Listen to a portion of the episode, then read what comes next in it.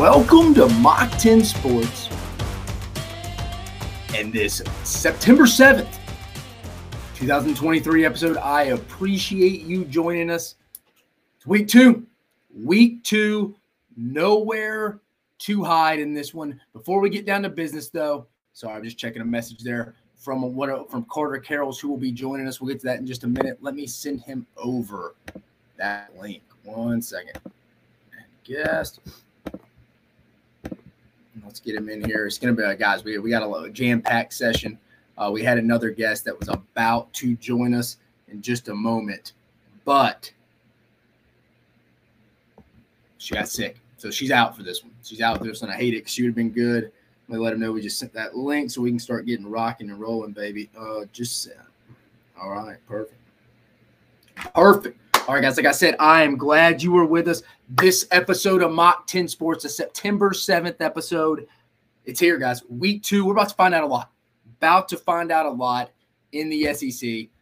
This week, I mean, no ifs, fans, or buts about it. We are about to find out a lot. I mean, SEC coming off a bad week last week, one in three in the first weekend.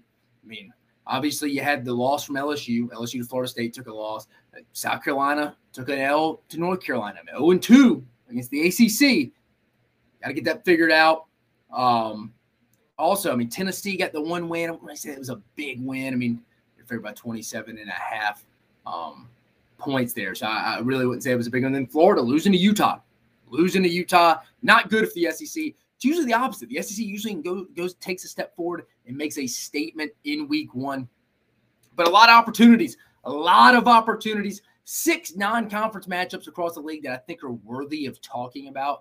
We obviously got a couple more. We'll get into all of them. We'll get into all 14 matchups. We have two fan or sorry, now we have one fantastic guest. We have one. I was still thinking Leah was joining us. We still have we have one fantastic guest going to join us. We did have Leah Vann, Texas Longhorn beat writer from the Texas Lone Star live show. Was going to join us, talk a little Alabama, Texas. She's a little under the weather. She was a little under weather, unfortunately. Uh, a lot of LSU fans will know her. She used to cover LSU on the beat for the Advocate. We will have to get her on a little bit later. And obviously, Texas joining the league in 24. We'll get her on again. But again, the show must go on. But Carter Karels here, who covers the Texas A&M Aggies for GigEm 247, will come discuss the Aggies trip this weekend to the 305. If you don't know the 305, it's Miami, baby. Texas A&M heading to Miami. Texas A&M Jimbo Fisher returning that trip for that low scoring pillow fight of a matchup last year at Kyle Field and College Station. But will join us here around 745, kind of right after the bottom of the hour. So stay with us. We'll preview the Texas A&M and Texas Alabama game after he joins us. But it's making money Thursday too, guys. Seven picks. There's a winner and a loser. Last week, three and four. We got to get that better. We got to get that better. Five and six for the season. It kind of where we want to be. It's like I say with my bets. Give me a couple weeks. We go back, watch some film. It takes about three or four weeks to get a real feel for a team. Again, a lot of reactions after week one. There's going to be a lot of reactions after week two. I mean, how many years can you always go back and be like, man, we really liked them after week one? Like Florida last year always comes to mind. And then the very next week, I remember Florida beat Utah last year. Everybody was high on them, even myself a little bit. Come back, same place in the swamp, drop one to Kentucky. Teams, again, the old cliche of teams make their biggest improvement, their biggest step from week one to week two. That's what Mach 10 is going to do too, baby. The biggest step from week one to week two. We're going 7 and 0 this week. 7 and 0, blood bank guarantee, guys. Blood bank guarantee. That's what we got. We got a lot going on for you. But let's start off around the SEC. Mixing a little round ball in this discussion, too. Jaylen Key and Malachi Moore. We're stick on the football side the gridiron. We're practicing on Wednesday for the Crimson Tide. If you, in case you missed it, they left the Middle Tennessee State game for Alabama. Mm, Second half, some little banged up, undisclosed injury, but they were back on the practice field on Wednesday. For people who don't know, traditionally, if someone isn't practicing by Wednesday, usually means they're not going to be ready for game day on Saturday. Usually, you got, I mean, depends if your team practices on Sunday or Monday. I've been on both staffs. Uh, if if they if they're not practicing within the first three days of practice, probably not going to see them to game day. So it's a good sign. I mean, Jaylen Key, the UAB transfer, got the start at safety against Middle Tennessee State. Malachi Moore, I feel like he's been on the roster since Joe Namath was on the team. Uh, Malachi Morris got the start at the nickel position, the star position is what Alabama calls the inside uh, defensive back. Will be crucial for both of them. Will be crucial for both of them. For Alabama, with a Texas team that has some weapons, and if Quinn Ewers can consistently hit the deep shots, and I anticipate Texas taking advantage of that, they're going to test that Alabama secondary because I like the corners. I mean, Terrion Arnold, um, Kool Aid McKinstry are good players, but again, secondary, especially with a young guy like Caleb Downs playing secondary, you need a veteran guy who's played a lot of football, similar to not not the level in the SEC, but Jaylen Key played a lot of football in his life in his career, going back to UAB. That's a little, that's a um that's a little update there in Tuscaloosa on the defensive backfield. Florida DB Jadarius Perkins has entered the transfer portal. Uh, got a little bit of time, was fighting for that nickel position in that secondary for Austin Armstrong and that Florida defense. Played a little bit uh, in that Utah game. I guess he didn't really like what he was. If you go back and read his statement today on why he was transferring, he thanked everybody but Billy Napier. Must have been a little bit of a falling out there. I don't know what that was. Uh, but again, Florida defensive back Jadarius Perkins has entered the transfer portal. And then Florida, this little former Florida Gator, Gervon Dexter, suing Big League Advance Fund for violation of Florida's NIL and agency policies. I mean, from what I gathered, apparently he was unsure or unaware, I guess, of a clause in his deal that states he owes 15% of his pre tax NFL earnings for 25 years. All that for a deal would have just given him a four hundred thirty-six thousand dollars, four hundred and thirty-six k. Again, sometimes we take this short-term view instead of long-term view. Players, I know we, we may not have a lot of players watch this, but players, be careful who you're dealing with, just from an agent standpoint. Please, just be careful who you trust. Make sure they're reading the fine line, the fine letterings within your contracts. That's what they're there for. That agent should be fired for not knowing that. I don't know all the details. Thought I would bring this up though. And from a standpoint, I see a lot of people bashing schools need to educate them. Schools do educate the student athletes on NIL deals, but remember the schools can't really have much dealing with that. But I think it can be better. I will agree with most. It can be better. It's it's more than just a team meeting. Hey, 130 you guys coming here and we're going to tell you, hey, be careful about NIL. Make sure you're doing stuff correctly. Log stuff in with compliance. That's surface level bullcrap right there. It needs to be more in depth. Need to treat it. A lot of these schools need to go visit NFL teams and have per, and maybe within the athletics department hire two to three people. I know things are more expensive now with inflation.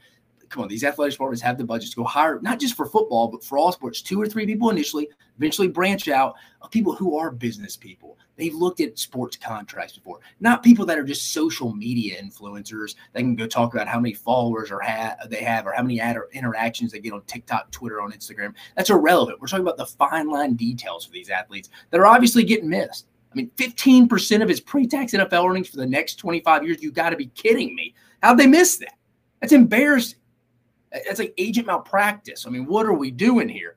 Um, the schools, again, they need business people. I think that would be a good investment for ADs across the country. But again, former Florida player Gervon Dexter, we'll see how this works out. Suing Big League Advance Fund for the violations of Florida NIL and agency. I also saw like Fernando Tatis, I think, was with the same agency and he's having some issues. Uh, and then the shortstop for the Reds slip his slips his name slips my mind real fast, but he is also um, with that agency as well. So I thought that was I thought that I thought that was real interesting as well. But moving on, I told you we're talking a little round ball in this one. Call me crazy. Hey, we're going to week two. What are we talking about college basketball for? Remember, we cover this is this is Mach 10 sports, the big three sports in the SEC: football, basketball, and baseball. And you know what? The SEC released it's 23 24, really 2024 conference basketball schedule for this upcoming season. Just a few takeaways before we get into it. Kentucky.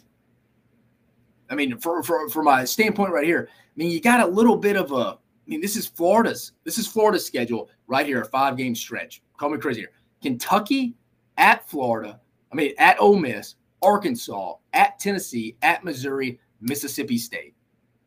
That's a six game stretch, right? That's brutal for Florida. That's brutal for Florida. We'll get to Florida here in a minute. Just kind of stuck out to me there. Kentucky at Ole Miss, I think it's going to be an improved team with first year head coach Chris Beard. Arkansas, from top to bottom, most talented probably group in the league. At Tennessee, Thompson-Boling, rumored it's getting Tommy Bowles getting renamed. I forget what it is. But at Tennessee, always tough. At Missouri, yeah, you see Dennis Gates squad going down a little bit. So I don't I could see Missouri being that team that isn't as tough as they were last year. I mean, they they, they lost some of their better players, Kobe Brown being one. The Mississippi State, I think Mississippi State's gonna be pretty good too. I think both Mississippi schools are gonna be good. Uh, Mississippi State got a couple of freshmen, the Marshall transfer to come over. um, as well. If they can get any kind of offense production, the defensive the defensive guys are back. The start four out of their starting fives back between Tolu Smith, um, a couple other guys, Matthews. Uh, it's it's as uh, Mississippi State's gonna be pretty good from watching them over their overseas tournament. Forget it was in France or France or Spain. They looked pretty good. They look pretty good. They they can get some offensive scoring going. Watch out for Mississippi State potential Sweet 16 team. Call me crazy. Another one we got again, I talk with my buddies all the time. The biggest rivalry in the SEC right now is the Nate Oats versus Eric Musselman rivalry. Two totally different people, two totally different styles. And I mean, Alabama's had a lot more regular season success, head to head success, championship success. Not as much tournament su- success, but Alabama hasn't not had tournament success. Two Sweet 16 appearances in three years. But Muss and the boys, what is that? Three, four years in a row. They, I mean, back to back Elite Eight performances, Sweet 16 out of nowhere this year with a team that finished 10th in the SEC. Muss knows how to press the right buttons come March. Uh, but again, my point being in this one Alabama, Arkansas in Tuscaloosa to end the year. Last game of the regular season in Coleman Coliseum. Now, I'll give Arkansas fans this a little bit. They've gotten kind of screwed in the scheduling because Arkansas has had to go to Tuscaloosa to Coleman Coliseum for five straight seasons. This is the only matchup this year. This is the only matchup. Two years ago, it was the only matchup, and it was in Tuscaloosa. Arkansas hasn't got that trip back when it's just been a one game um, ma- matchup this year. When Alabama and Arkansas have only played once, where they played twice last year. Alabama won in both. But when it's just been a one game, when they've only played each other once in a season, it's usually in Tuscaloosa. So I get the gripe there from the Razorback fans. Tennessee, they have a rough stretch as well. I've noticed a three game rough stretch at A and M, Auburn at home, and at Alabama. That'll be tough. That's to end of the year. Uh, and really, the whole SEC, before we wrap this up, obviously, I know it's football season. We're to get to football. A lot of the SEC will depend on how good Ole Miss and Florida really end up being.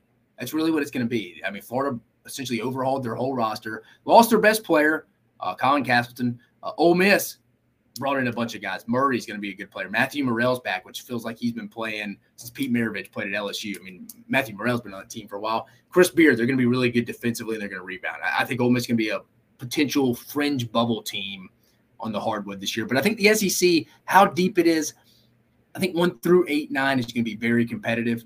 Again, how good are Ole Miss and Florida going to be? Can a team like LSU or Georgia kind of step up to raise the bot to raise the floor of the league as well?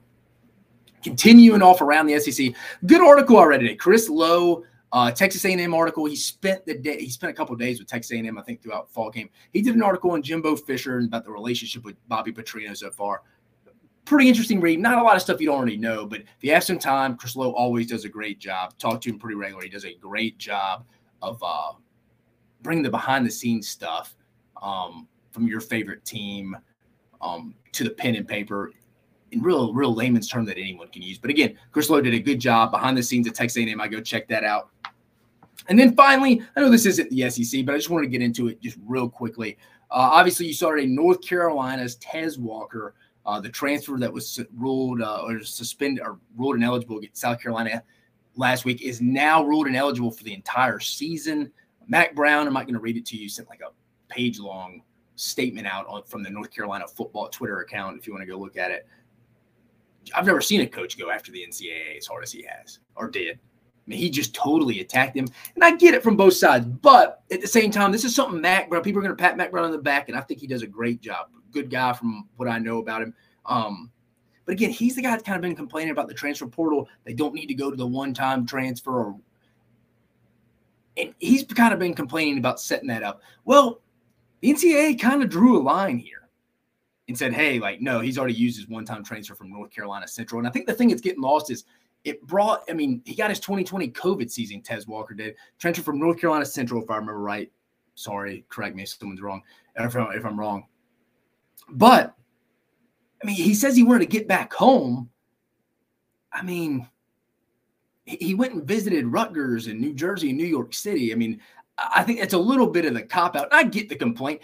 Usually, these coaches are not going to go complain about the NCAA stuff until it's affecting their own team. And I think that's where we are right now. I get it. Mack Brown's frustrated. I mean, I think some teams are like, well, I mean, look at JT Daniels in his sixth, seventh year quarterback at Rice. Like, when does his transfer stop? Oh, but you're telling me my guy's Tez Walker, who is from North Carolina, can't transfer. I mean, he's at North Carolina Central, so he's already in his in, uh, in home state, but wanted to stay there, dude. I think some family reason too.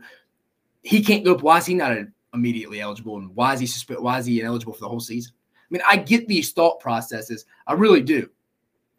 But at the same time, it is what it is. I mean, they have the problem is there has to be uniformed transfer rules. It's got to be a if you're a kid or a family member of anyone listening to this show that has a college collegiate athlete, just remember, just to be safe, you may sneak through a loophole and get two transfers. I mean, in the grand scheme of things, you get one transfer, um, and you get your grad transfer. So kind of think about that. And if you're a COVID kid, I mean, you get the extra year too, but really get the two free transfers, including the one free transfer and the grad transfer. But just think about it really one if you're someone who's mentoring somebody who's in the collegiate athletics game right now. And it's just that simple. Like if we transferred once and I'm trying to transfer again, I may get held up. But again, it has to go back to the NCAA just setting hard guidelines of this transfer stuff. I think sometimes they were like, well, coaches, you wanted the like, like who is the tight end? He tried to uh, forget what his name, Luke. Uh, somebody tight end went to Georgia, was wanting to transfer to Illinois because his grandpa was sick, but he couldn't get cleared. But Justin Fields got cleared immediately at uh, from Georgia to go to Ohio State when he claimed a lot of racial stuff, which obviously would happen in the stands. We're not going to get into it. it was wrong, but he claimed he feared for his life. But yet his sister stayed there and played on the track team. It doesn't make sense. It's all over the place. There's no. It's a bunch of gray area. Waivers are being issued. The waivers have to stop. Let's just draw the line today and say, hey, if you transferred, you're not grandfathered in, you're there. And I get it. People are like, well, that's not fair. Well, life isn't fair. But thing, this stuff just gets real frustrating just because I think at times we just totally, we just totally forget that the NCAA has really no governance. And, I, and here, if I'm North Carolina, it's easy for me to say, I would let him play. What are they going to do? Well I, well, I asked somebody that today who would know. Well, it could be a um, lack of institutional control. According to who? The NCAA is a dying organization every day, every moment it passes by. Currently, right now, it is 718. In 719, they were slowly dwindling to even being more irrelevant. Let him play. What are they going to do? It's slowly becoming a bot, a governing body that is not going to matter. I would let him play. It's easy for me to say. I'm not the one, I'm not an AD, I'm not the one having to go answer to my president and stuff. Because again, some of these presidents don't care about athletics. But again, just uh, it's ridiculous. At this point, right now, hey, if you transfer once, you can't transfer again. Put a, let's draw a hard line in the sand here. Let's some adult here. Let's go make a decision here because it's all over the place, man. And again, some of it's coaches. Coaches whine about the transfer portal shouldn't be able to transfer until it's affecting their own team. So it goes both ways. It goes both ways. Don't act like Tez Walker is just totally innocent here. He talked about he wanted to get back home, but yet he took an official visit up to Rutgers in New Jersey when he's from North Carolina. Didn't really hold a lot of weight to me. And again, I know this wasn't an SEC topic, but just wanted to bring it up. Getting out of a little bit of around the SEC. Let's talk about some matchups around the SEC coming up that aren't the big ones. About to share my screen with you here. Oh, Hold tight with me here. Let's do, do bring up the SEC schedule here. Perfect. All right. Vanderbilt, Wake Forest. It's an early kickoff, 10 a.m. Central Standard Time Zone on the ACC network. Vanderbilt, blue 10 and a half point dog right now. 10 and a half point dog. Commodores rolling in 2 0, trying to become the first team in college football this year to get to 3 0. Wake Forest took it to them last year. Uh, Vanderbilt, uh, let's be honest, guys, have not looked very good in their first two matchups against Hawaii and Alabama A&M. I think it was five to two at one point against Alabama last week. Vanderbilt kind of exploded, ran away with it in the second half with Alabama A&M. But a lot of people doubting Vandy here. The thing that I will say Vanderbilt may have here is Wake Forest isn't going to see the length that Vanderbilt's Vanderbilt's a long defensive line. They're getting some guys back. The quarterback, I forget his name, Griffis for Wake, Wake Forest. Pardon, I forget his last name but he's a 5'10 and a half, 5'11 quarterback. They haven't seen that yet. They played Elon last week, looked pretty good. Uh, but again, I think Vanderbilt could create some havoc up front for him. But again, God, can Vanderbilt secondary cover anyone? It is a poor, poor group. It, it's not a good group. But on the flip side of that, Vanderbilt's got some very winnable, winnable plus wide receivers outside on the on the backside. I mean, you got Seth McGowan, Will Sheppard, guys like that. And I like AJ Swann. got a little Brett Favre-ish to him, a little Jay Cutler. Sorry, using the Vanderbilt issue or um, analogy there. But again, I think he's one of the best. I think he's the best quarterback ceiling wise. Some call him, some call me crazy with Kyle Shurmur, but I think he's the best quarterback from a ceiling wise they've had probably since Jay Cutler. Call me crazy. He can make some plays if he gets enough time. If he gets enough time, because if he gets pressure on his feet from the interior of the defensive line against Wake Forest, and Dave Clawson them do the Wake the Wake Forest head coach, and then do a fantastic, fantastic job scheming up that. My concern with Vanderbilt here, guys, we didn't get in a major breakdown of this, but this would be the, probably the sixth game we need to talk about. It's just are they going to give are, are they going to give AJ Swann enough time? And even if they get up 14 nothing, can they hold it? Because the secondary is so bad. I think Vanderbilt's getting some guys back from health, injuries that they haven't had the first two weeks this week. But again, an early kickoff, 10 a.m. Central Standard Time Zone. Plus, they're giving Vanderbilt 10 and a half, kind of like Wake here. Remember, bet my life, nothing in return on TikTok the over under win total this year. Vanderbilt minus the, or oh, the team win total three and a half. I took the over. I like the Dores. I still kind of like the Dores. My guy Tyler Siskey's always always giving me crap about it. I mean, he does he doesn't think they'll win another game. I mean, they got UNLV left, but this is one of those. If they want to get if you if you're cheering for Vanderbilt hit the over three and a half win total, this is one they may need. This is one they may need to get. Certainly next week. Like I've said, they need after the Hawaii game. You kind of saw some chinks in the armor. They need to split the Wake Forest UNL, UNLV game. It could start this week, but I don't think it does. Just have too much respect for Dave Clawson and them. They're going to come up with a good defensive scheme to be in AJ Swann's face. Think a lot. Vanderbilt will kind of have some of their explosive plays too, because I like the receivers. Plenty good enough to win, but I think ultimately Wake Forest gets the job done. Ball State at Georgia.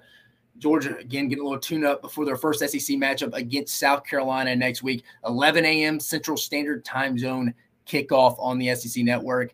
Eh, I can see this being a little another groany game. I think Georgia's favored by 41 and a half in this one. Georgia fans are like, what's going on with Carson Beck? Like, why are we not scoring 56? Dang it, Bobo. What are we doing? You couldn't sniff Todd Monken's jockstrap. All right. I mean, let's be honest here. Georgia didn't come out and light the world on fire last week against who was them? Uh, who, who, who did uh, UT Martin, Skyhawks last week. Again, I can see a little bit of it this week. Ball State. I mean, look at the time. It's 11 a.m. If you really think Georgia, just players in general, college players of all time, especially in today's time, though, really going to get fired up for Ball State. Think again. I look for Georgia Georgia to come out next week really hot, really hot, looking really good. We're going to talk about how Georgia kind of slept walk through the first two weeks, but I think they're going to put us on notice again next week at Sanford Stadium in Athens when the South Carolina Gamecocks come to town. I mean, if North Carolina, who who is improved in the defensive line, racked up nine sacks and held South Carolina to negative two rushing yards last week in Charlotte, what is Georgia going to do in Sanford Stadium? Add in the fact Kirby Smart does not like Shane Beamer and he'll run up the score if he gets a if he gets a shot telling you, I'm telling you, Shane Beamer is not very liked around the league. I kind of get it from stories I've heard, kind of don't from what you see on the surface. I don't know Shane Beamer like that, but it's interesting. Apparently, Kirby Smart will run the store uh, score up on him. That's one guy in the league in Florida, no matter who's the coach, that he will go run the score up on those teams or that guy, whoever Shane Beamer's coaching and or and whoever is the head coach at the University of Florida. But Georgia should cruise here 41 and a half. It's a lot of points to give up. I don't know if I touch that, but again, I think Georgia could start off a little slow. Wouldn't shock me though. Georgia's up 42 to nothing at half. Just put it that way. Look for Georgia to peak next week though. Kirby's going to have those boys' attention next week. Eastern Kentucky at Kentucky, 2 p.m. Central Standard Time Zone on SEC Network Plus or ESPN Plus. Kentucky gets to ease into their schedule a little bit before their first big game is when the when Florida comes to town in a couple weeks. When Florida comes to town in what I think two to three weeks. Florida comes into town. I'd have to look at the schedule again. Uh, yeah, I think it's in about three weeks. Um, that's really Kentucky's kind of got an easy stretch rolling up. Let me pull it up real fast just to get the schedule up because I want to talk about this. Kentucky, I mean, because Kentucky's got a little bit of time to get things right. They didn't look great last week. Yeah, I mean, Eastern Kentucky this week, Akron at home next week, at Vandy, and then Florida comes to town. Then it gets real. They go to Athens. That's why I think Kentucky's going to be 5 and 0 rolling into Athens. But specifically this week, they should get the job done against the Colonels, Eastern Kentucky. They should get the job done. But just continue to watch that offensive line. I mean, last week Kentucky got a defensive score, special team score, made the off made the score look a little worse than it actually was. If you just looked at the box score, if you went back and watched the game, there were still some issues with that big blue wall. Kentucky's offensive line. That's the nickname for it. If you're just new to the show, but Kentucky should be able to get some push against Eastern Kentucky. And I know teams, I know people are like, well, you can't take a lot off uh, like for example, this week, you can't take a lot off the Rice Texas game. I've been seeing that a lot. I get it. Texas didn't open up the playbook. Georgia didn't open the playbook against UT Martin. Alabama didn't really open the playbook up against Middle Tennessee State. A lot of blitzing there from Middle Tennessee State. But my point being, you can still tell from getting pushed from your offensive line against their defensive line. You, we'll get in that. We'll talk about Texas here in a bit. I'll have some film to back that up. But you have to you have to take it. You have to. Kentucky needs to lean on Eastern Kentucky. I, am real interested to see. Yeah, this game's at two, two thirty. I'll be honest with you. I'll probably be keeping up with this game. Won't be fully engaged watching it. I'll go back and watch it, but I want to see Kentucky get some push from that offensive line. Let's rotate some offensive linemen. Let's let's let's don't have Devin Leary in in the court in, in this game in the second half. But let's work on the things we need to get to. Let's let Liam Coen and him iron those wrinkles out. Because again, they probably got about another week or two to do it. Don't want to say a conference game against Vanderbilt when you start wrinkling stuff out. Just, well, I mean, we'll find out with Vandy for two in the next two weeks, see how good they are for Kentucky faces. But again, they got this week against Eastern Kentucky to figure it out, and against Akron to figure it out. Um, we'll get to these other games in just a minute. 3 p.m. Central Standard Time Zone kickoff. Kent State at Arkansas on the SEC Network. Kent State, the Golden Flashes, took the loss to UCF in the night last week in pretty big fashion. Kent State looked better a little bit in the second half. Arkansas got a big win against the Catamounts of Western Carolina. I just wanted to see Arkansas start fast last week, and they did. I mean, again, I don't think you're going to get a lot out of this game for against Kent State, a little bit more than you would Western and Carolina. But again, I want to see Arkansas come out. I think Arkansas is favored by 38 and a half. Start quicker start quicker. I know the defense is going to play with their hair on fire. I know they're going to play hard. That's what Travis Williams is bread and butter is a relationship with his players. They're going to play to a standard from an effort standpoint. And again, these are college football players, SEC players. We shouldn't be asking that. you'd be surprised. We shouldn't be talking about effort, but you'd be surprised. Oh, I want to see a little bit better interior play on the offensive line. I know they're banged up a little bit uh, at Arkansas, and Sam Pittman said. But again, got to start getting some of these wrinkles out. BYU, the Cougs come to town next week. That'll be Arkansas's first real test before um, they head to Baton Rouge for their first SEC game. I know usually that game's used to be when I was a kid, late, the last game of the regular season. Now what? It's fourth game of the regular season. So uh, we'll get to that one here in just a minute. So we'll continue with that one. But 38 and a half, uh, I don't know. It's just just a lot of points. I, am not going to touch that one. If I had to bet, maybe I'd probably go Arkansas. I'd probably go Arkansas though. But again, Arkansas trying to iron out those wrinkles before we really get into some play starting next week. I mean, they're going to be tested some next week. BYU's got enough guys to really test Arkansas. But again, I just let's start fast, Arkansas. That's what I'm looking for. But again, 3 p.m. Central Standard Time Zone on the SEC Network. 4 p.m. Central Standard Time Zone kick. Austin Peay the Govs, coming from Clarksville, heading to Knoxville, Neyland Stadium. Again, 4 p.m. Central Standard Time Zone kickoff on SEC Plus, ESPN Plus. Looks like it'll be after that Kentucky game. Tennessee, let's just see Joe Milton. I mean, they're not going to really get tested. They got the trip to Gainesville to the swamp next week. See, they already came out with some lines. Tennessee only a six and a half point favorite against Florida. I knew that would happen. I knew that would happen. They're a little concerned about Tennessee going on the road for their first real road game this year. And Joe Milton, we'll see. But Joe Milton got to got to take those shots. Problem I got with Joe sometimes is Joe will go overthrow a receiver on his first deep shot. Then the next shot Heupel comes back to whether it's to who to Ramel Keyton, Squirrel White, whoever it is, shorter, it, it, it doesn't matter. Um, he'll underthrow it. He gets in his head. It doesn't come natural to him. That's where he's got to settle in. And that's where I think next week against Florida is going to be real important. That's going to be real important. How does he handle adversity? I mean, what if they get down real fast? Because I think Billy Napier and them are going to come out with a different plan and not be as. I'll be interested to see. I don't think they're going to be as conservative as they were last week that game's tricky next week. I mean, Tennessee just needs to get out of this game healthy against Austin Peay. They, I mean, they do. Four o'clock game shouldn't be too bad. But Tennessee, I didn't even see a line on this game. Tennessee is going to win this football game, but they need to work. Joe Milton needs to. I mean, all we heard all fall camp was Joe Milton didn't have an interception. I know I'm talking about hand talent and touch, but they Joe Milton needs to start being more consistent. He overthrows him, hey, let's come back to it. Let's don't be underthrowing it. Let's don't change what we're doing here. It's like a baseball player or a golf player. Hey, we hit one bad shot. Let's don't go change up our swing now. Let's don't go change up our swing. We are who we are. Joe Milton's a solid quarterback. Josh Heupel produces good quarterbacks within this system. Keyword being within the system. But again, Josh Heupel's not paid to go put quarterbacks into the NFL. He's paid to go win games. I think Tennessee, again, I've said it all season. They're to that point now. Eight, nine wins should be expected every year for Tennessee. But again, I want to see a little bit more consistency out of Joe Milton. Again, 4 p.m. Central Standard Time Zone kick on the on SEC Network Plus, ESPN Plus.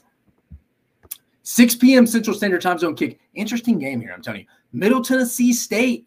Remember, they took a loss to Alabama uh, last week in Denny Stadium in week one. Head to Columbia to face the Missouri Tigers.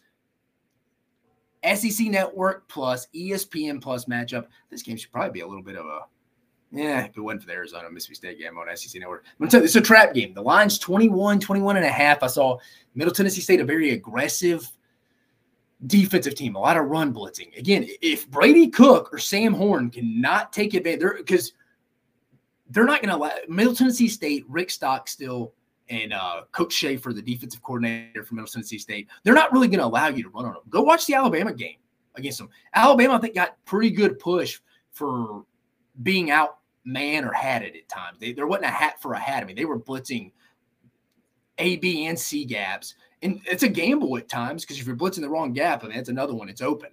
But again, Mississippi State did a pretty good job guessing. They're going to give up one on one situations and dare you to go take advantage of that. They did last week. Jalen Milroe made them pay a little bit. This week, though, was with Brady Cook and Sam Horn rotating last year, last week. It's going to be interesting again, you got it because they have outside weapons. Luther Burden, Mookie Cooper, Theo Wease coming over from Oklahoma. Missouri has the weapons.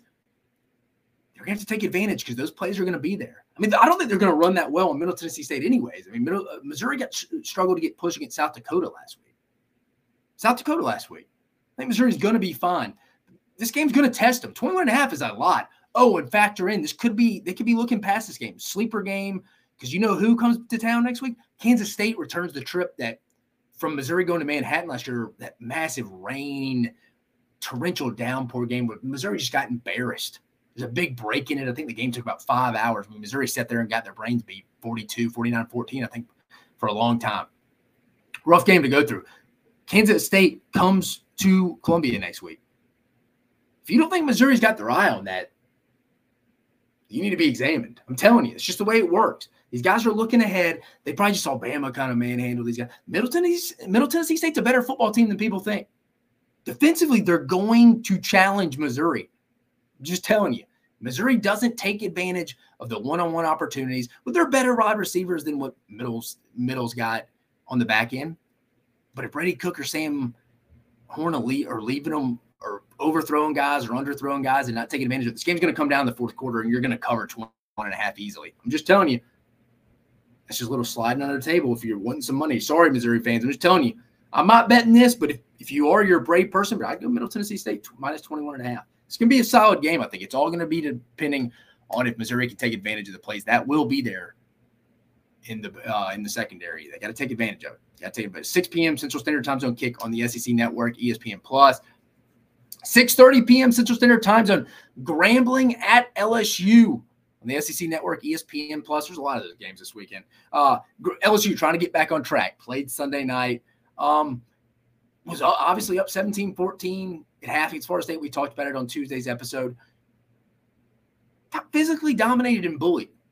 People are going to call me crazy. Oh, it was only a seven-point game in the fourth quarter when Jayden Daniels threw the interception on Malik Nabers when he slipped, and then they took over when Florida State went to the two-back formation.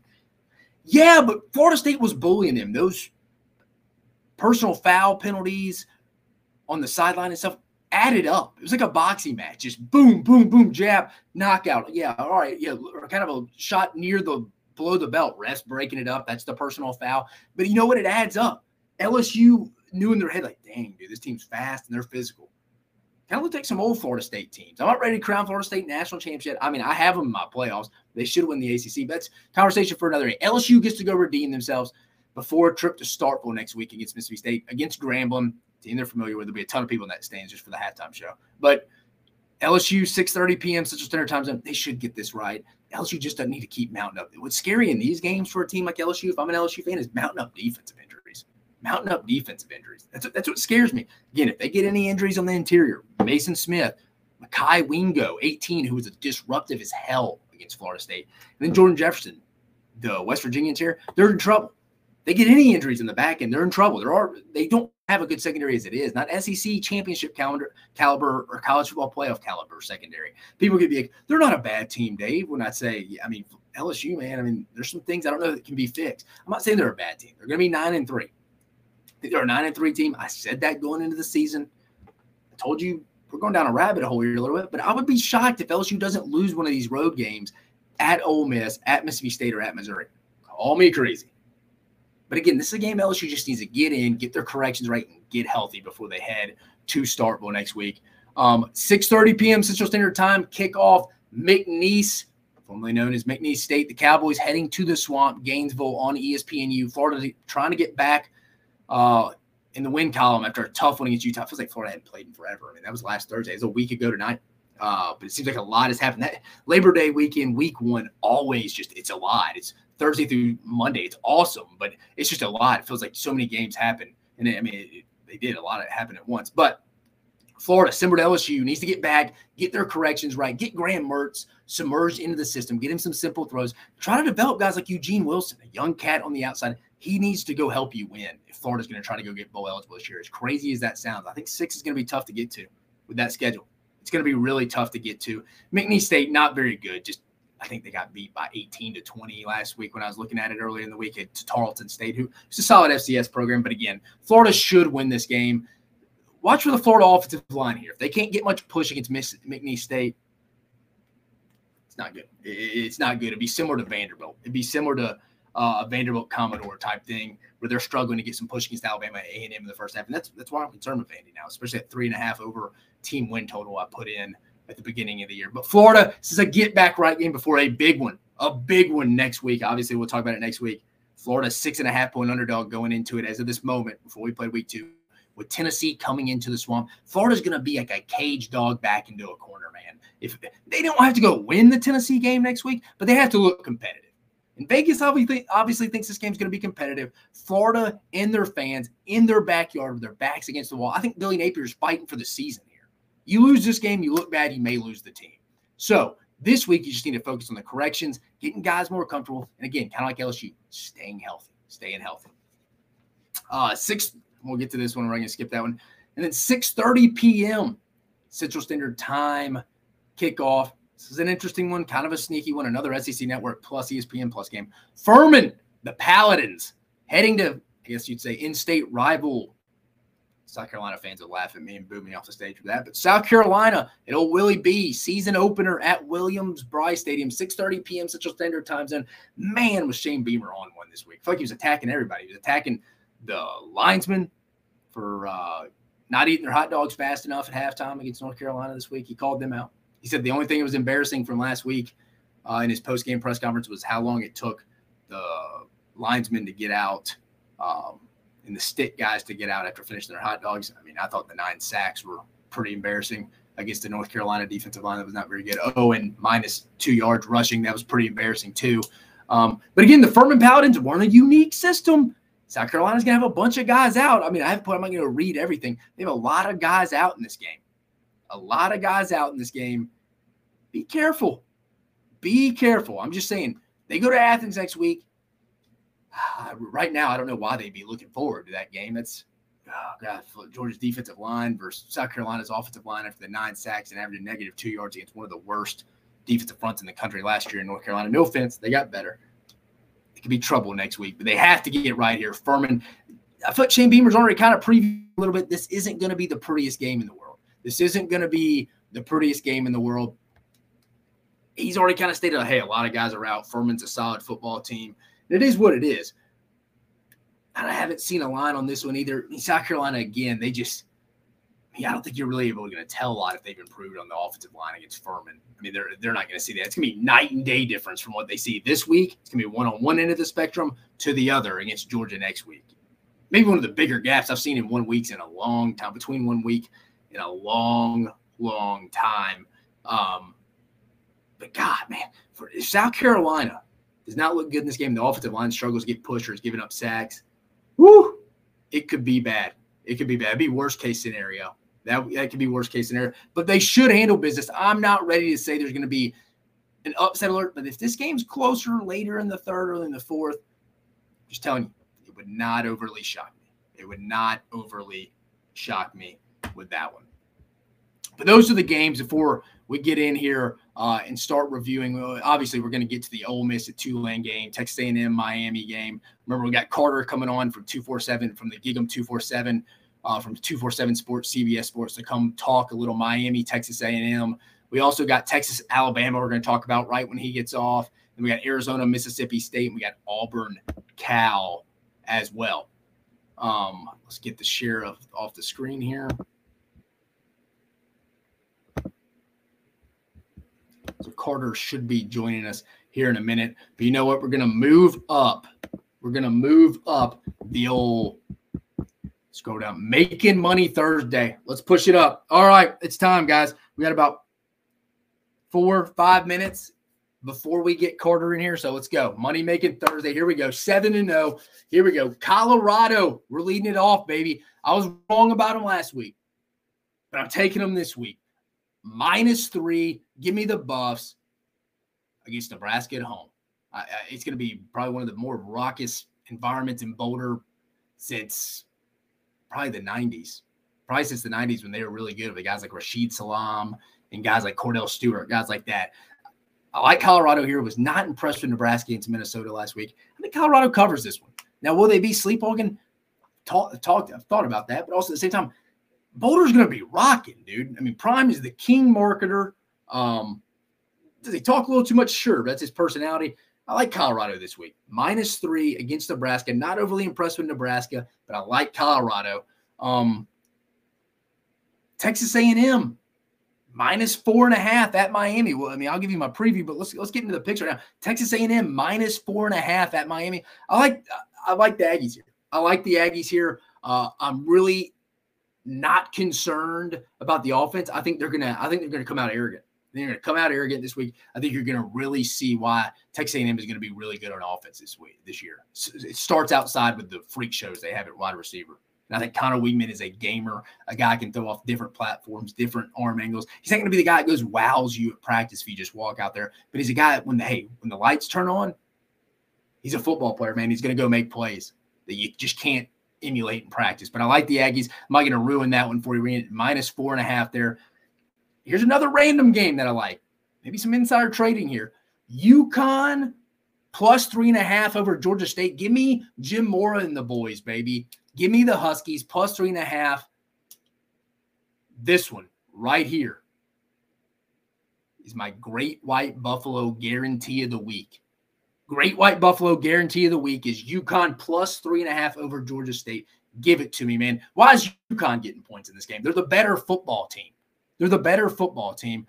I think UConn covers this easy. Remember, the Great White Buffalo guarantee of the week. UConn, the Huskies plus three and a half over Georgia State. Alabama. We'll preview. I'm not going to go too much in that one. give me the minus seven and a half versus Texas. Give me the minus seven and a half versus Texas. I think Alabama.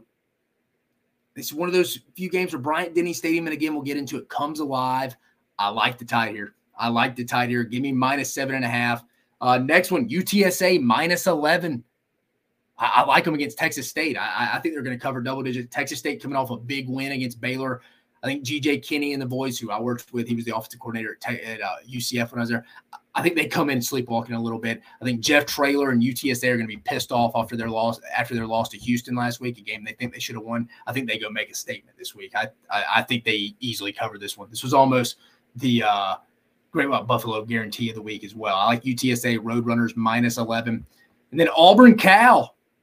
There's going to be a lot of points scored in the old Pac 12 after dark late night kickoff between Auburn and Cal. I like what Old Auburn's doing on offense. Cal, Jake Spavital, new OC, got a pretty good running back and Ott. Quarterback situation up in the air with Sam Jackson potentially being out. Who knows how that goes? Does Ben Finley become a full time guy? Is he the guy for him in this game? Think that's probably what it's leaning toward. But I like the over in this. Over 54 and a half, Auburn Cal. I think the over hits here. Feel pretty confident that one. A lot of points scored in that late night matchup in the Bay. And then Ole Miss Tulane. We're gonna go back to the over under. I've been very successful in those. Just just telling you, heads up. Over 60. There's gonna be a lot of points scored. Ole Miss gonna put up a lot of points on Tulane. Tulane's best defender. Their linebacker is going to be out in this game. I believe it's Platt. Is Corey Platt will be out in this game. And then Tulane I think Ole Miss has a lot of holes on that defense. I know they only gave up point seven points to Mercer last week, but if you go back and watch the game, it, some of it's scheme with Pete Golding, but also there's not a lot of great personnel in that back end. It's not a deep group. I think Tulane's going to get theirs too, but I think it also overall just hits the over at 62 and a half. So we'll circle back, but real, just the money making Thursday, 7 and 0 picks right here, baby. Colorado minus three against Nebraska, Texas A&M minus four and a half at Miami. My Great White Buffalo guarantee of the week here. UConn plus three and a half over Georgia State. Alabama minus seven and a half versus Texas. UTSA and Jeff Traylor and the boys getting some revenge against Texas State minus 11. Auburn Cal over 54. Ole Miss Tulane over 62 and a half. But here we go, baby. Let's let's get Carter in here. Carter, what's going on, baby? Hey, nothing much, man. Thanks for having me. No problem, But Hey, before we get on, we pronounce the last name. Is it Carroll's? Carl's. Carl's. Carl's. All right. So everybody, we talked about at the beginning of the show. We have Car- Carter Karels coming on from 247 Sports, specifically GigEm 247. They do a great job um, over there on that website. That's what I get a lot of my stuff from there when I go read up on Texas A&M. But again, joining us the big matchup, 2:30 p.m. Central Standard Time Zone, Texas A&M at Miami. Carter, what are the thoughts through one game, one spring ball, one fall camp down in Aggie land right now? There's a lot of optimism uh, compared to where they're where they were feeling. Uh, I guess uh, in January, right? I think December, January of, of last year, it couldn't have been more negative and just down. But you've seen A and M make a lot of changes since last season, whether it's getting some of the bad apples out of the program that had kind of permeated the culture here uh, or you know the offensive play calling, turning to Bobby Petrino, uh, DJ Durkin uh, being more involved coaching the linebackers this season. So you, you've seen these changes. You also saw, hey, pretty young team last year. They brought back everybody but three starters. Uh, they were pretty banged up last year as well. They they entered this season a lot more healthy.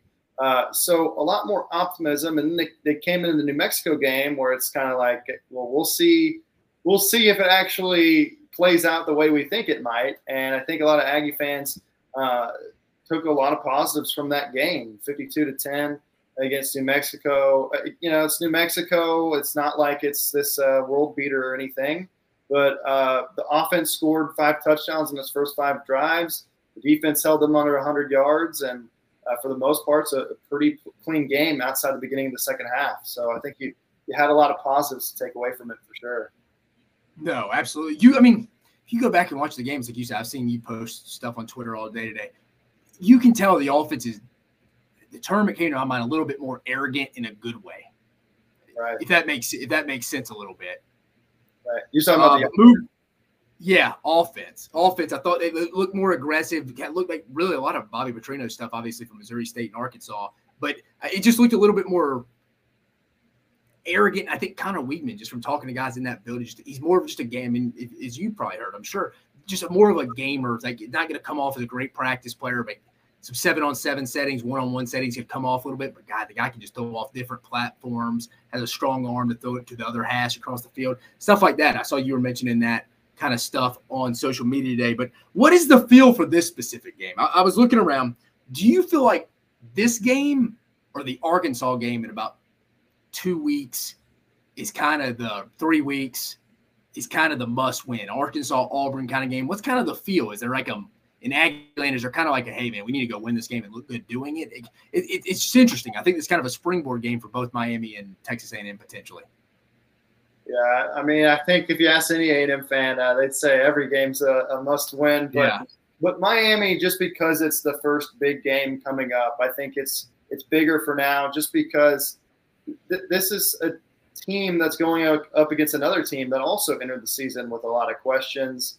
Uh, and I think if if A and M were to spiral and, and, things were to not go very well, it would not give you a lot of confidence. That I mean, you could argue Miami might be like the sixth best team on the schedule, so somewhere around that range, fifth, sixth best team. So if you lose against the fifth or sixth best team on your schedule, that is not a good sign of what's what's to come. And you know, they're also coming off of a six game road, road losing streak. They haven't won a road game since 2021. So they lose another road game. You're thinking, well, man, how are they going to beat Ole Miss, LSU, Tennessee? Those are some of the other road games that they're going to be uh, yeah. facing this year. Um, but I, I just think going into this game, like I mentioned this, but last year versus this year is so much different for both teams. I've talked about A and M for Miami having two new coordinators, uh, having two receivers that weren't in the game last year. Restrepo was, uh, I, I, believe, hurt. Uh, his foot was hurt before that game. Didn't play. I don't think Colby Young was really uh, a big contributor at that point. Uh, they got a new freshman running back that's pretty good, Mark Fletcher. Uh, you know, just just a lot of differences. And, and Tyler Van Dyke, I mean, what to expect from him was really good in 2021, pretty bad in 2022. Which one is it? What are we going to see? And so there's kind of a lot of mystery going into this game, and, and I think that's why a lot of questions need to be answered in this one. No, no, absolutely. It's like you said, you almost can throw that film out. That low scoring affairs, like you said, you got two different coordinators on Miami side. Obviously, a different coordinator on A and M side on the offensive side of the ball. It's calling it now. So, it's like you said, new players, Restrepo's out. But outside, just from let's, let's hone in on matchup situations here. Outside of the A and M's wide receivers versus Miami secondary, what is another matchup that you think Texas A and M can go take advantage of in this game?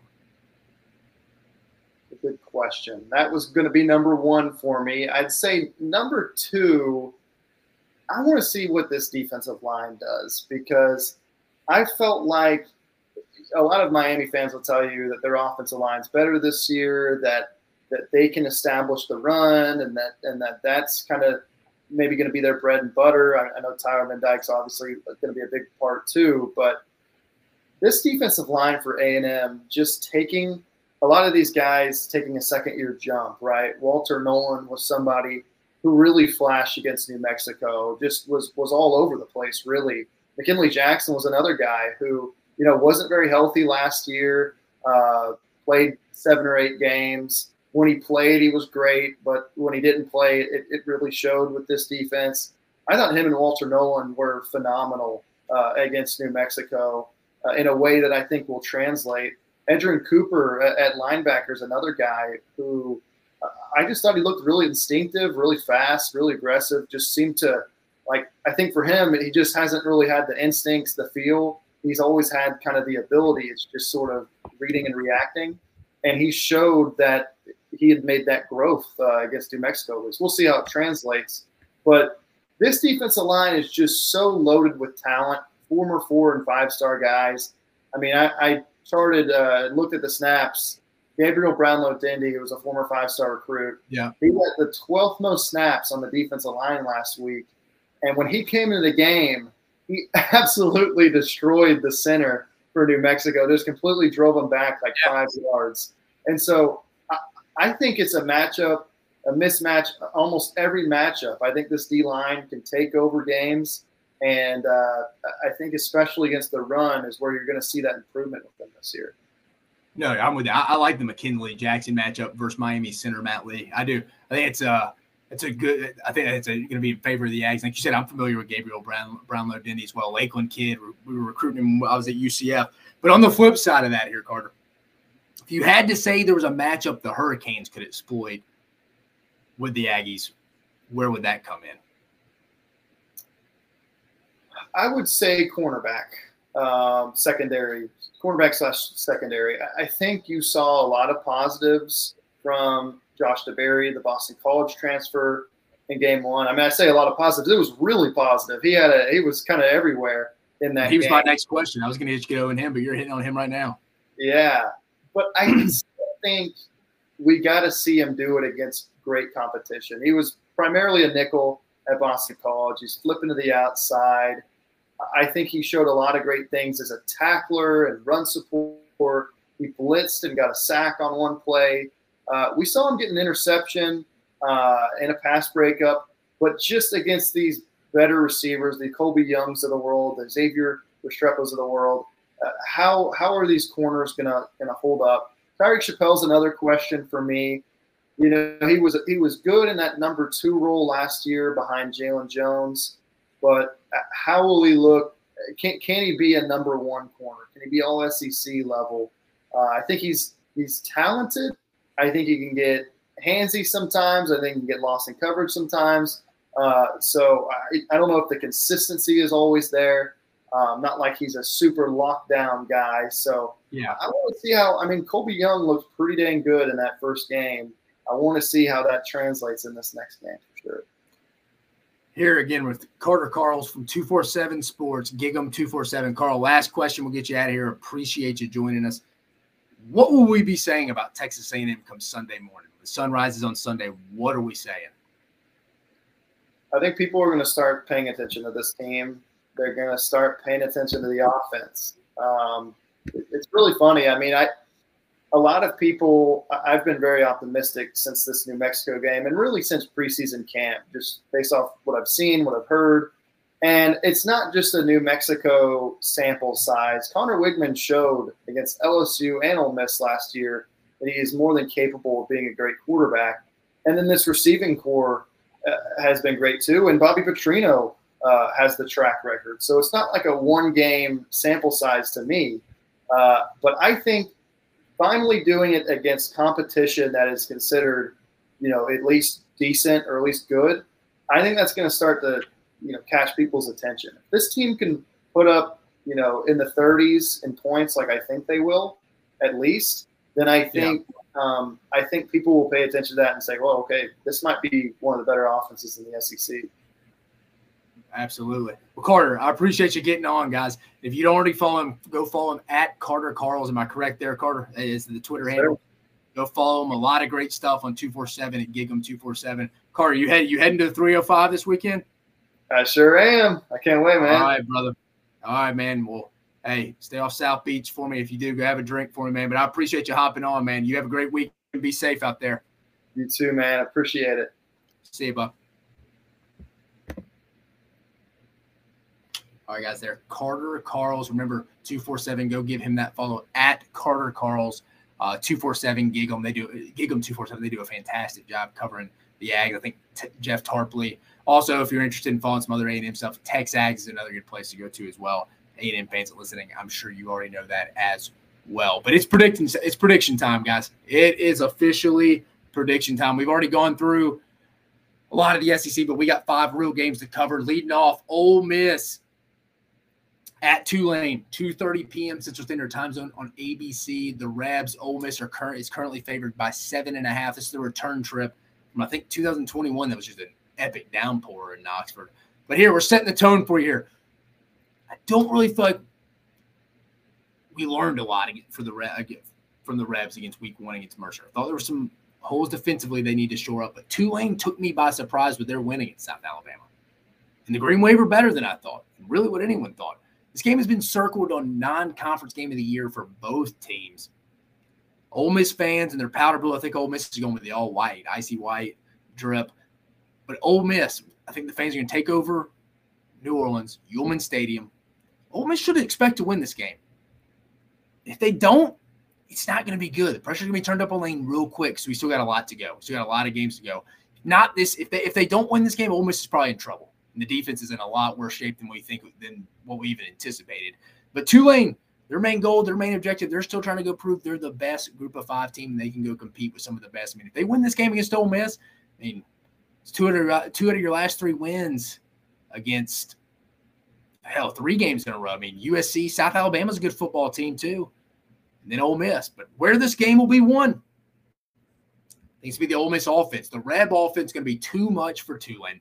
I would be absolutely shocked if Ole Miss turns the ball over five times like South Alabama did last week. That's ultimately what did South Alabama in five turnovers. While South Alabama is a good offense, it's just it doesn't have the explosive weapons like Ole Miss is going to have. It's just a different animal with Lane Kiffin in that offense. Guys like Tre Harris, Louisiana Tech transfer, and Quinshon Judkins are due for big games here. They're due for big games here. But if they give if they gave Quinshon Judkins 15 carries against Mercer, what are they going to give him this game? Again, the depth of Ole Miss's running backs rooms concern me. Will they ride in this game? I think so. Also, I mentioned earlier, Tulane's best linebacker, Corey Platt, will be out this game. He was our leading tackler. That's going to be a massive advantage for Ole Miss. I've stated before, this is one of the few SEC games heading into the season that I was most confident in. Came in at number two, I believe, if I'm correctly, just after uh, the South Carolina Tennessee game. But if Ole Miss takes care of the football, this will be a classic game under Lane Kiffin where they just outscore their opponent. Prediction Give me Ole Miss 42 38. If you want to keep an eye on anything, Ole Miss fans, it's keep an eye on the defense. You'll have a better idea of this Ole Miss defense, this Rebel defense in general, Saturday afternoon, Saturday evening after this game. It's Chris Pratt, that quarterback for Tulane and the boys. I've seen him in person. He's a good player. He's a good player. But again, Ole Miss should be able to handle this. And not saying that you're not going to give up some plays, but be real careful with that Ole Miss D. Another thing to keep on that I'm at on how many carries Quinshon Judkins gets because does Lane Kiffin start putting a lot of miles on those tires early in the season?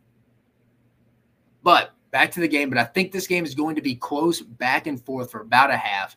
Even if Tulane was fully healthy and Platt was playing on defense, Ole Miss would ultimately be too much for a Green Wave defense. The Rebs start to separate in the second half and run all the way to the French Quarter for some celebrity, celebratory, I should say, beignets and a solid non-conference win that gets the Rebs to 2 and 0 at the start of this 2023 campaign. Rebs 42 28.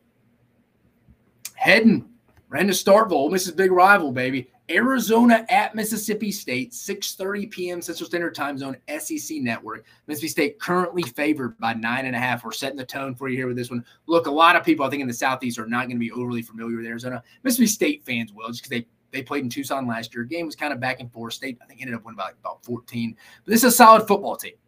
I think Arizona's a solid football team. I'm talking about. This is a six, seven win team here, guys. Just accept they have a really good quarterback in Jayden de Laura.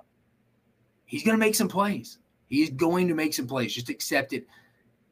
But he's also likely to turn it over a little bit at times too, if, if pressured. I, again, I think Arizona is going to be a good football team this year. Six, seven wins. This is Jedd Fisch's third season in Tucson. Came over. He was the quarterbacks coach for New England before he got the job in Tucson. Third season, they brought in a lot of transfers on defense. Defensively, they got some question marks, but they brought a lot of transfers on defense to shore that up. I was watching him the other day. Bill Norton, Georgia fans will be familiar with, former SEC guy, Memphis guy, looked pretty good defensive to up front against who they played. Northern Colorado, Northern Arizona. I know Northern Arizona. They were controlling that line of scrimmage. Mississippi State Key for the dogs here. They got to start a lot faster than they did last week. I mean, it was 10 to 7 against Southeastern late in the first half. It, may even be tied at half. I forget about that. I watched so many games this week. It's a very interesting game, in my opinion. State's going to have to start fast, but because I think Arizona's going to come in with a chip on their shoulder heading into year three with Jedd Fisch, if they can go pick up a road win at an SEC school, whew, may get Jedd Fisch an extension, especially if he goes to a bowl game. And again, I think the Pac-12. We're going to talk Auburn Cal here in a bit. From top to bottom, it may be the mo- there may have the most parity in college football. The Pac-12, the last year the Pac-12, from top to bottom, may have the most parity in the league. Top heavy, no, but from top to bottom, I'm telling you, Cal and Arizona are improved teams. From a state perspective, this would be a massive first win for Zach Arnett, no matter how many draw it up. If you go and dominate this game, woo, it's gonna be a lot of people. Uncle Mo, Uncle, if you don't know Uncle Mo, Uncle Mo Minham is his full name, is going to be fully with Mississippi State as LSU comes to town next week. But they need to focus on the task at hand because it's a sneaky bunch with a very good quarterback in Jayden de Laura. Night game under the lights, wide out at Davis Wade Stadium. Where this game will be won, here it is. State's front seven. State's front seven. The offense is going to bounce back to an extent in this game. I think Kevin Barbay is going to have a good plan. I think Arizona State still has some holes that Will Rogers and um, Marks and the boys can take advantage of. The defensive front seven for State, though, they're going to have to control Jayden de Laura, get in his face, force some turnovers. And I'm telling you, Arizona is going to try to get some mismatch advantages against Mississippi State's inside linebacker, specifically Jett Johnson. If you go watch the game against Southeastern, Mississippi State's linebackers look slow. Their inside backers look slow.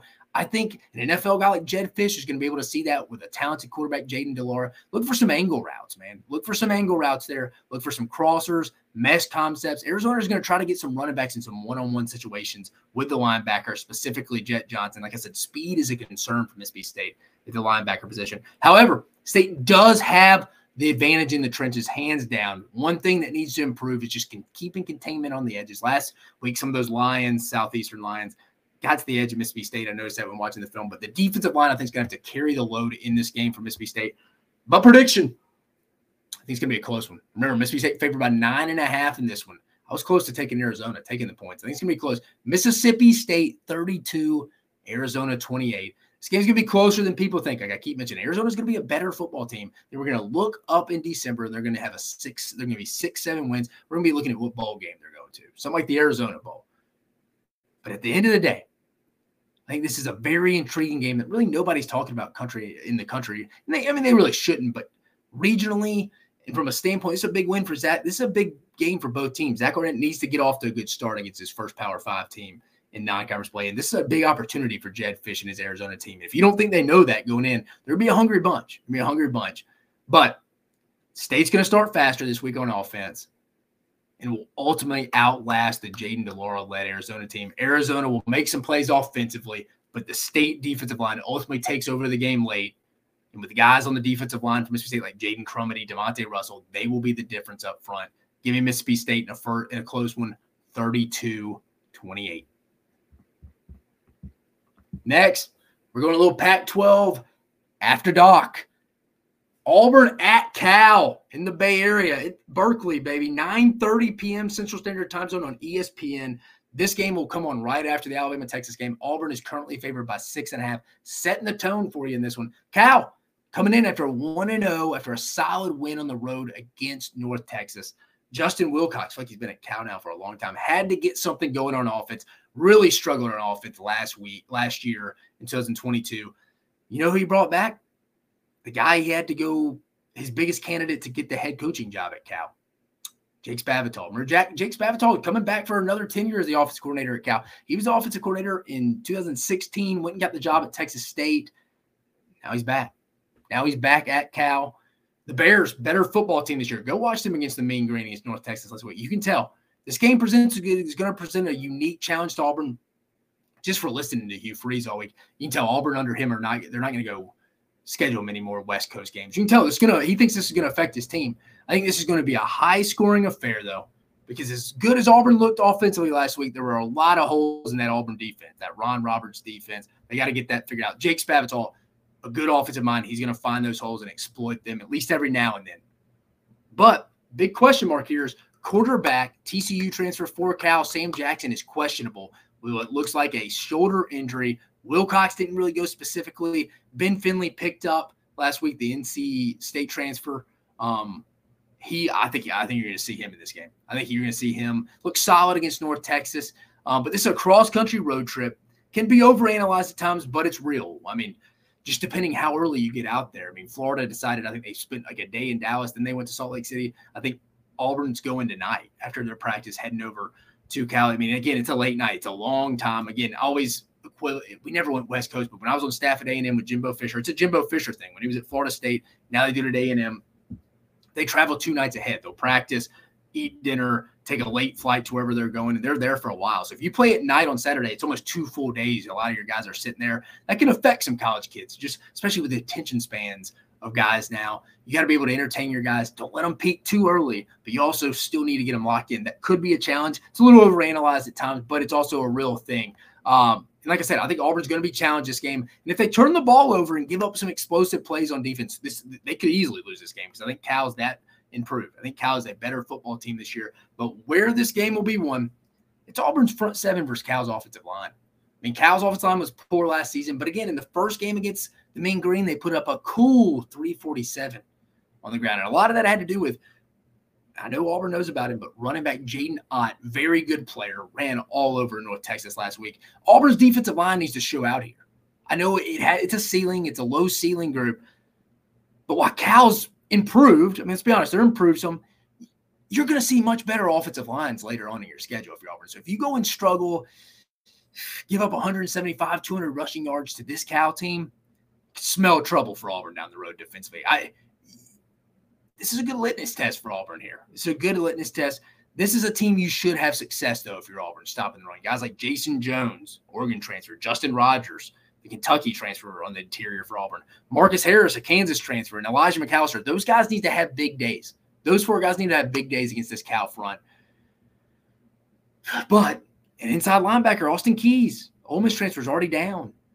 Auburn has the better personnel, though. I just read you some of those names. They're better than what Cal's putting on that offensive line. This is the first opportunity for Auburn to go show that this run defense, who gave up 170 yards or more in six games last year on the ground, is improved. This is their first real test to go improve. And, and if they don't, if it doesn't look good, like I said, Cal's rushing for 175, 200 yards, smells trouble for Auburn down the road because they're going to be facing, like I said, better offensive lines throughout the SEC schedule. But prediction time. I think another close one, man. I'm telling you. I think the Pac 12 is deeper at the bottom this year. Auburn 35, Cal 31. I actually think it's going to be an Auburn game. It just they just need to survive this game. I, am not going to make too big of a judgment on my end on this one as long as Auburn just wins this. This is a survival game. This is a game you could see Auburn not looking great in in this week two, and then in like week ten, Auburn's maybe going for their seventh or eighth win. And you're like, man, how bad they looked against Cal? How bad they looked in the in the secondary? Or man, they Payton Thorne had some turnovers there. Right? They didn't really use Robbie Ashford correctly like he thought. Auburn's going to be a different team, but I think this is a game they just need to survive, get to 2 and 0.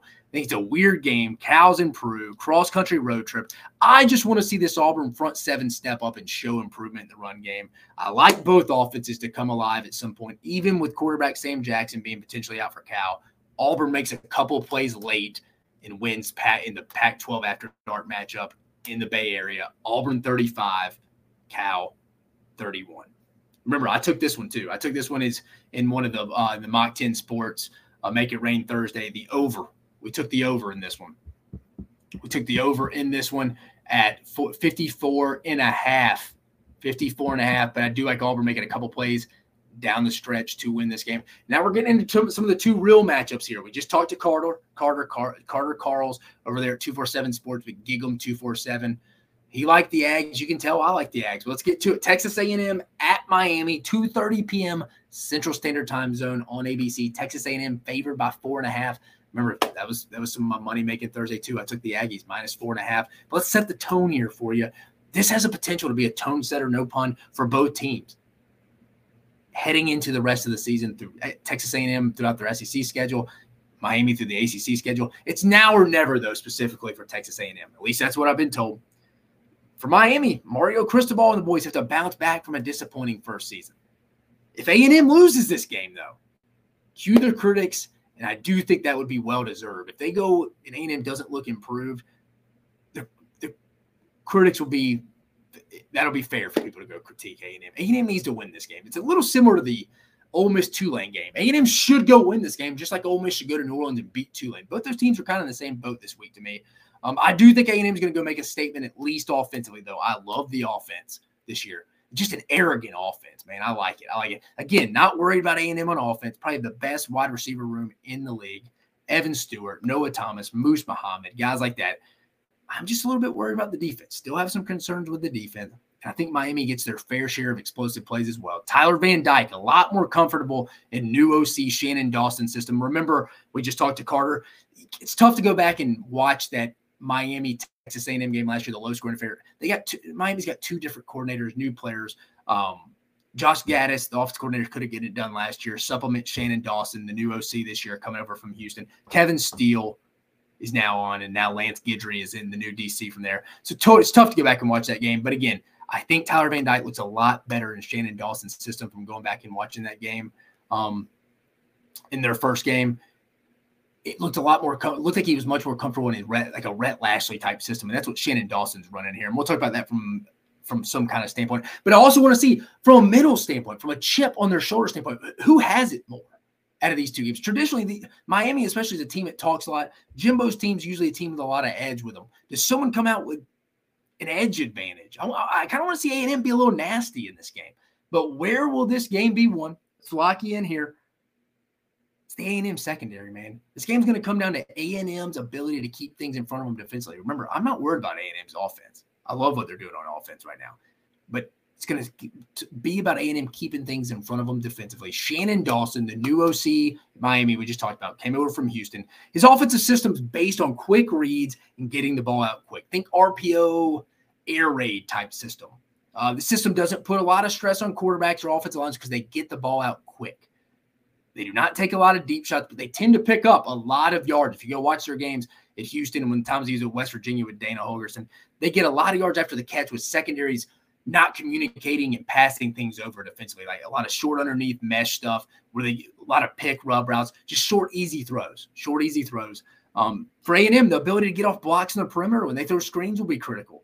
If you go back and watch the New Mexico Texas A&M game, a&M struggled passing off defenders at times. That concerns me a little bit defensively in this game for them. It, it does. But prediction time, I'm high on A&M going into the year. I had them 10 and 2. They're going to have a chance to go win the SEC West towards the end of the year. They'll be in that conference. If there was a year for A&M to compete in the SEC West, it's this year. It's this year. Never been more open. But I think A&M goes in and gets a 38-24 win. I think it's a A&M offense, I keep saying it's going to be an arrogant bunch in this game, and I'm all for it. Another key matchup to watch offensively for the Ags, though, will be how do their running backs pass protect this week. A&M is going to have a bunch of one-on-one opportunities downfield. And I'll be honest, I, I, like guys like Evan Stewart, Noah Thomas, Moose Muhammad. We mentioned them earlier against most secondaries. That includes a lot of SEC secondaries. The opportunities are going to be there for Conner Weigman early and often. And connecting on a couple of these early shots will tell us. Connecting on a couple of these early deep shots for Conner Weigman is going to tell us if this thing's going to be close or does A&M pull away maybe early or pull away early in the second half. I think what A&M looks like from a vertical passing game early is going to tell us a lot about this game. I like the Ags to come out hot. Don't have a concern about the offense. I'm concerned about the defense passing some things off, but I ultimately think they get enough stops to get the win. A&M pulls away in the second half, 38-24 Ags down at Miami at Hard Rock Stadium. And then finally, the one you've been waiting on, the big one. Probably one of the more hyped up offseason matchups in a while. I mean, because I think people legitimately think Texas have a shot to go beat Alabama. I mean, I, I'm, I'm telling you right now, I picked Alabama, or I picked Texas to beat Alabama in this heading into my preseason pick. I did. I had Alabama win, finishing 10 and 2, winning the SEC West. Their two losses to Texas and Texas A&M, both Texas schools. Yeah, you'll find out here in a minute if that's changed a little bit, but let's get to it. Texas at Alabama, 6 p.m. Central Standard Time Zone kickoff on ESPN. Alabama favored by seven and a half. Let's set the tone for you. Who has the most pressure on them? Alabama or Texas? This is something I wanted to ask Leah, but again, she's under under the weather. But I think it's Texas. This is the best Texas team that Sark has, at least on paper, personnel was, especially on the defensive line. They have enough weapons on the outside to go beat most. I think the pressure is on Texas. I'll be honest with you. I really don't even think it's that close. People like, no, it's Alabama. No, it's Texas. It's now or never because people know this is Sark's best team. They know this is his best team. But then you also got to factor in Bryant Denny Stadium and Alabama fans haven't felt threatened a lot over the past 17 years. But once or twice every two or three years, there's a massive home game where the usual golf clap crowd turns into a full on rage against the machine type atmosphere. I think this is one of those games. I think the crowd's going to have a major impact in this one.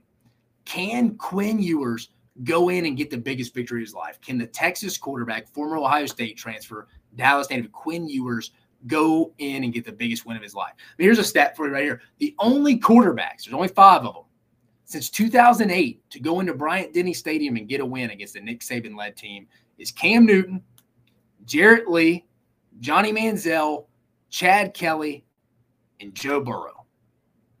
Three out of those five guys are Heisman Trophy winners. Jarrett Lee, take him out. They were kind of, it's the 2011 first game before they went and played again in the national championship game. Jordan Jefferson was actually the difference in that game. Them running the outside option off the tackle. That's what ultimately did it in that 9 6 game of the century. You talk about Chad Kelly. Chad Kelly was a very good quarterback. I think he was at the Canadian Football League MVP. Very good college quarterback. Four out of those five guys are excellent college quarterbacks. Two of them, three of them probably being three of the top 10 quarterbacks of all time in college football history Cam Newton, Johnny Manziel, and Joe Burrow. Does Quinn Ewers have that in him? He want to be in that class outside of Jarrett Lee?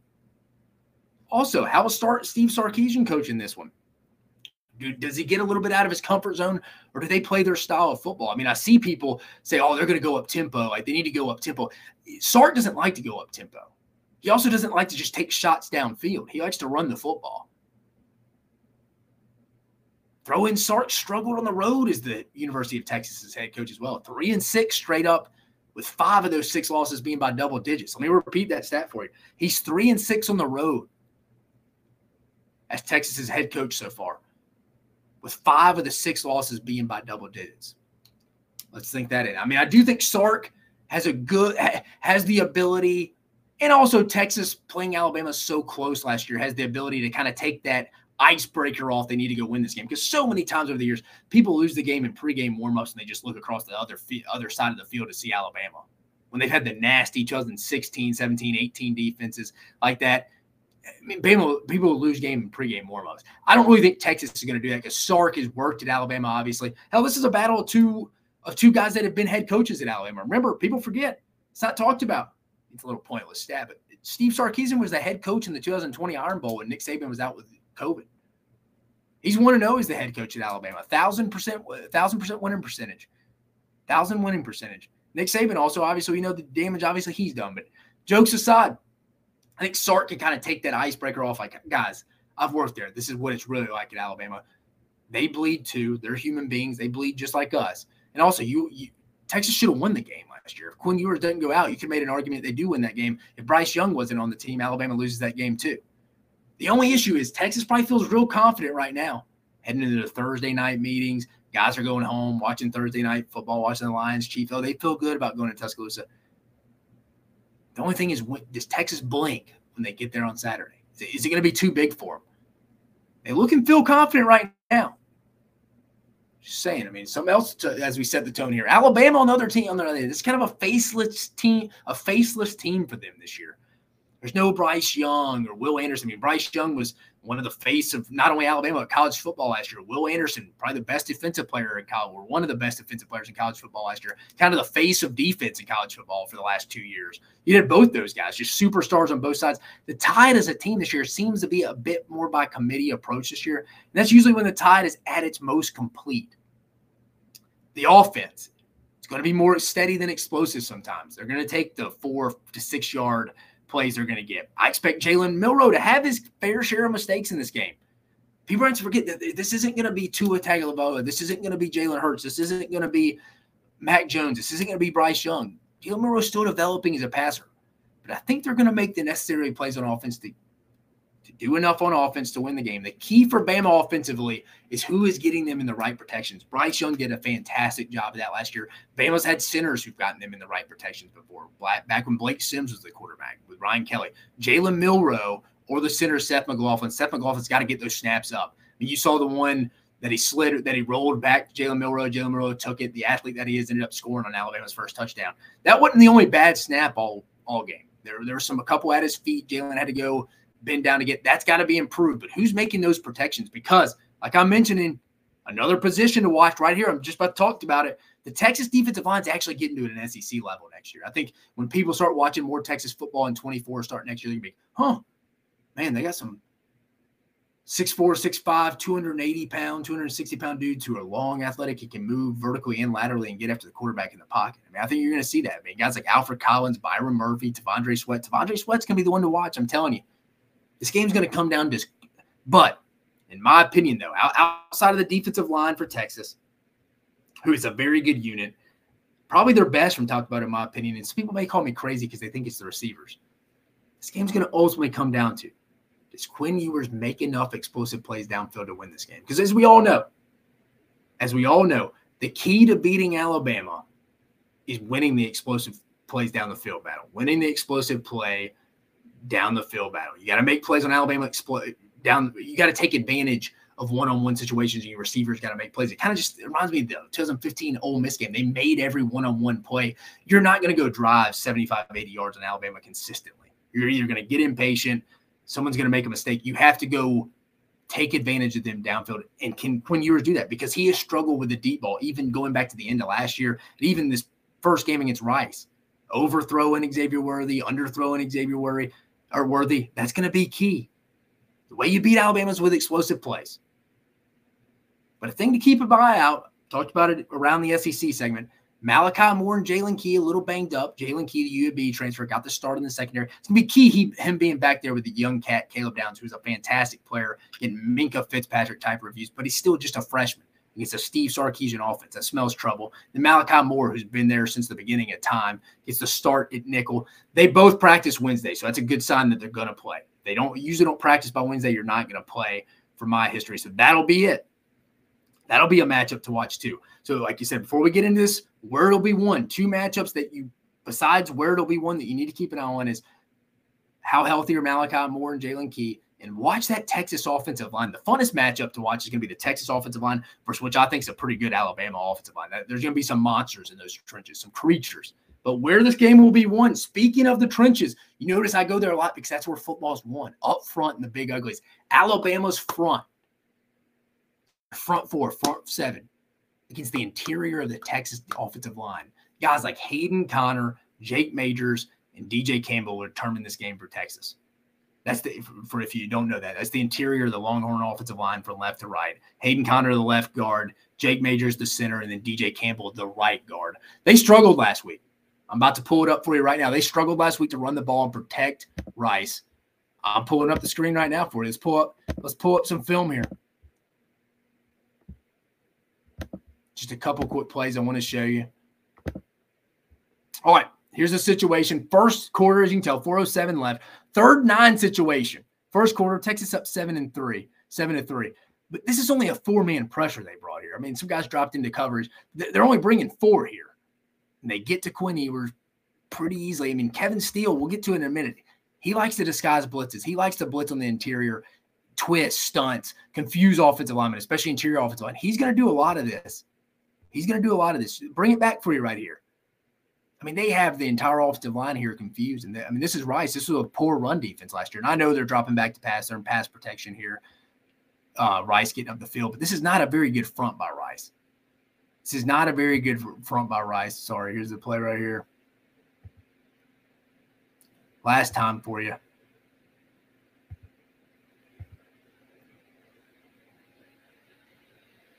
Springing stuff from all over the place, and Texas just doesn't pick it up.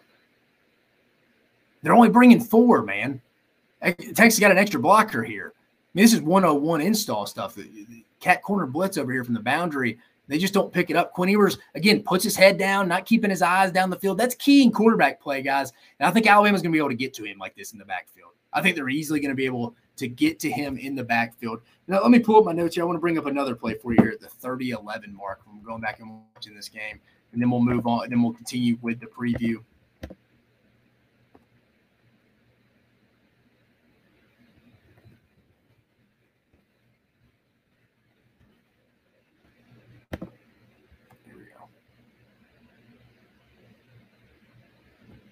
All right, here it is. Here's the situation. Fourth and one, second quarter. Texas struggling right now, been limited in field goals. Thank goodness for their kicker. That's going to be a battle in itself, too. Bert Auburn is the uh, Texas kicker. Both Alabama and, uh, and Texas both have really good kickers. And Alabama with Will Reichard, Texas with Bert Auburn. Uh, but fourth and one here. You can tell Sark, this isn't really about. I know Texas was very vanilla scheme wise. They're not going to go show Alabama a lot. I get that. But this is about me beating my man across from me, mano a mano, when I know I'm better than him. When I know I'm better than him. I've always kind of questioned just how tough these Texas kids are from a high school standpoint, not Texas Longhorns, but they were they recruit predominantly Texas kids, how tough they are in the interior. I mean, I know Rice probably has some kids too from Texas too, but fourth and one, your coaches believing in you, trying to go pick up the first down. We're trying to get some momentum, get Uncle Mo back on our side offensively he trusts you. It's fourth and one here, and this is what happens. We're struggling in the first half to get anything going here if you're Texas. This is what happens. I mean, just totally. I mean, what, what is this by just Tavian Sanders here, the tight end, the H back coming in as the sniffer? I mean, just getting pushed back. Again, this I don't think this is a nasty front at Texas.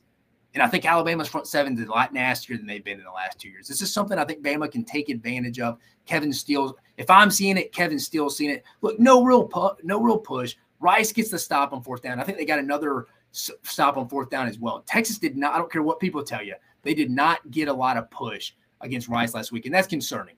That's that, that, that's concerning to me, if I'm just being completely honest with you. Because I know you're, like I said, I know you're vanilla scheme scheme wise.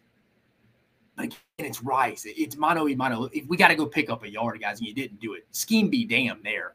This is just me going to dominate the guy across from me. Again, they didn't show much have to get pushed against one of the worst rushing defenses in the country from last year. Like I mentioned, Kevin Steele likes to bring stunts, blitzes specifically through the inside gaps, the A and B gaps. They're going to see a ton of that. A ton of, I mean, expect guys like Deontae Lawson to be rolling through the B gap and doing what he wants, I think is what's going to happen on this. Add in, you're probably going to get some backdoor sacks if you're getting pressure on the interior and you're on Quinn Ewers' feet putting his head down. Some backdoor stats from probably one of the best, if not the best, outside linebacker room edge rushers in the country. Guys like Dallas Turner, Chris Braswell, Quandarrius Robinson. The pocket will be collapsing, and those guys will come from the back door and, and they're going to eat, for lack of a better term. If you're Texas, the interior offensive line concerns you. It has to. be. this game's going to come down to guys Hayden Conner, Jake Majors, DJ Campbell. If you did not hear me again, those three guys are on notice. Hayden Conner, left guard, Jake Majors, center, DJ Campbell. Struggled against Rice this week. I don't anticipate that improving in a raucous Tuscaloosa Bryant Denny Stadium environment against a much improved Alabama defense, especially in the front seven. But it's prediction time now, baby. Prediction.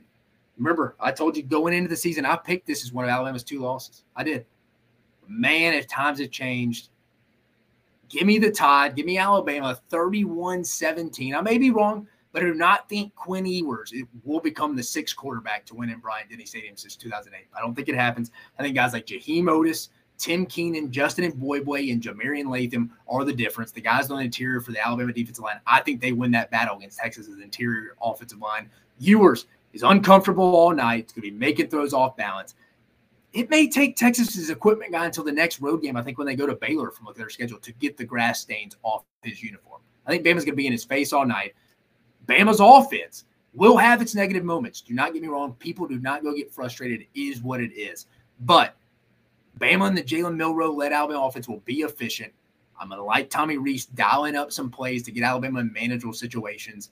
I think they'll be effective enough to outscore Texas at home. Bama pulls away late after a couple of big third down conversions. And the front seven of Alabama is the talk of college football heading into week three. Bama gets the 31 17 win. So I previewed all five of those big matchups. Just again, recapping them. I like the Rebs to go into New Orleans, get a win in the Big Easy. They should. They should. Ole Miss should go handle this handily, I think. Tulane's better than I anticipated. I thought South Alabama would beat them, but Ole Miss should get this win. Arizona at Mississippi State game's going to be a lot closer than I think. Just under the radar bet, it wouldn't shot. If you if you're four, if you're leaning taking Arizona plus nine and a half, I don't blame you. I think Arizona's a good six seven win team this year. It's gonna be a tougher challenge than people that aren't real, that don't know a lot of football, casual fans out there would think. This is gonna be a tougher game, but I think State makes a few plays late. 32 28 Mississippi State. Auburn at Cal, interesting, tricky game. Auburn just needs to survive it. And Hugh Freeze's second game on the Plains. Heading out to the Bay Area, late night kickoff, 9 30 p.m. Central Standard Time Zone, right after the Alabama Texas game. It'll take you to that. Auburn favored by six and a half right now. I love the over. We'll go through my bets one more time before we get you out of here, but I like Auburn in a close one. Auburn needs to survive. I like Auburn 35-31. Texas A&M Miami kind of feel the same way with Texas A&M as I do with Ole Miss. I, I think A&M is going to go look really good. I love Texas A&M minus four and a half. I think they pull away late in the second half. Offense is not going to be the issue. Their eye discipline, communicating on defense, passing off guys on defense, because that's what Shannon Dawson, guys, Miami quarterback Tyler Van Dyke want to do. The simple throw is going to get it out. People are going to be like, well, A&M's not getting a bunch of sacks. Well, they're not going to be able to because the Miami offense is going to get it out quickly. It's just a style game, but I think A&M does end up getting a double-digit win, covering easily, 38-24. And then finally, the big one, Everybody's going to be there. College game day. I like Alabama. Did like it heading into the season. But you know what? I have more information at hand now after one week one, talking to people, watching film. I like Bama minus seven and a half. Also like Alabama is defensive line on the interior to just outlast and control the game against Texas' interior of their offensive line. Again, love Bama there. Like them a lot more than I did. I got Bama 31 17. But recapping, just for because we got Connor on right before money making Thursday. If you're writing them down, get out your pen, start transferring that money to your college kids, your your kids' college fund. Colorado minus three at home against Nebraska. Texas A&M minus four and a half at Miami. And my Great White Buffalo guarantee of the week. Random game. Probably won't get more random as we go. Who knows? We got a couple more. We got about 11, 12 more weeks of this. But UConn plus three and a half over Georgia State. Love it. I guarantee the week. Jim Mora and them are, I don't know why, the wrong team's favorite. Let's just put it that way. Again, I told you I like Bama minus seven and a half. I think UTSA gets, gets a little bit of a revenge game. They thought they should have beat Houston last week. I think Texas State's coming in real high on themselves. I like UTSA versus Texas State. Give me the minus 11 with the Roadrunners and Jeff Traylor and the boys. Then I got some over-unders I've been really good at all year. Auburn Cal, give me the over 54 and a half. Ole Miss, Tulane over 62 and a half. We're going 7 and 0 this week. But guys, we covered a lot on the show. We covered a lot on this show. We had Texas A&M uh, beat writer from GigEm 247, Carter Karels joined us. Talked about that Miami Texas A&M matchup. He likes Miami. He'll be head, or he likes Texas A&M. He'll be heading to Miami next uh, tomorrow. I like Texas A&M as well. Gave us some good information on some matchups there. Went around the SEC. Jaylen Key, Malachi Moore at practice for the Tide. The SEC released its basketball schedule. We talked about that. We previewed all the week two matchups. Talked a little Mack Brown, Tez Walker. I know it's not SEC, but just wanted to throw that out there. But it's going to be a fun weekend. Uh, a lot. The SEC needs to go redeem itself after the after going one and three in the Big Four matchups this week. There's six that the SEC can go take advantage of in non-conference play this week. I like the SEC overall. I really do. But again, exciting matchups this weekend. Hope to see you. Remember, next episode will be this upcoming Monday. Hope to see you on that one. And I hope you have a fantastic weekend. Keep following us on Mach 10 Sports for the best information on SEC sports.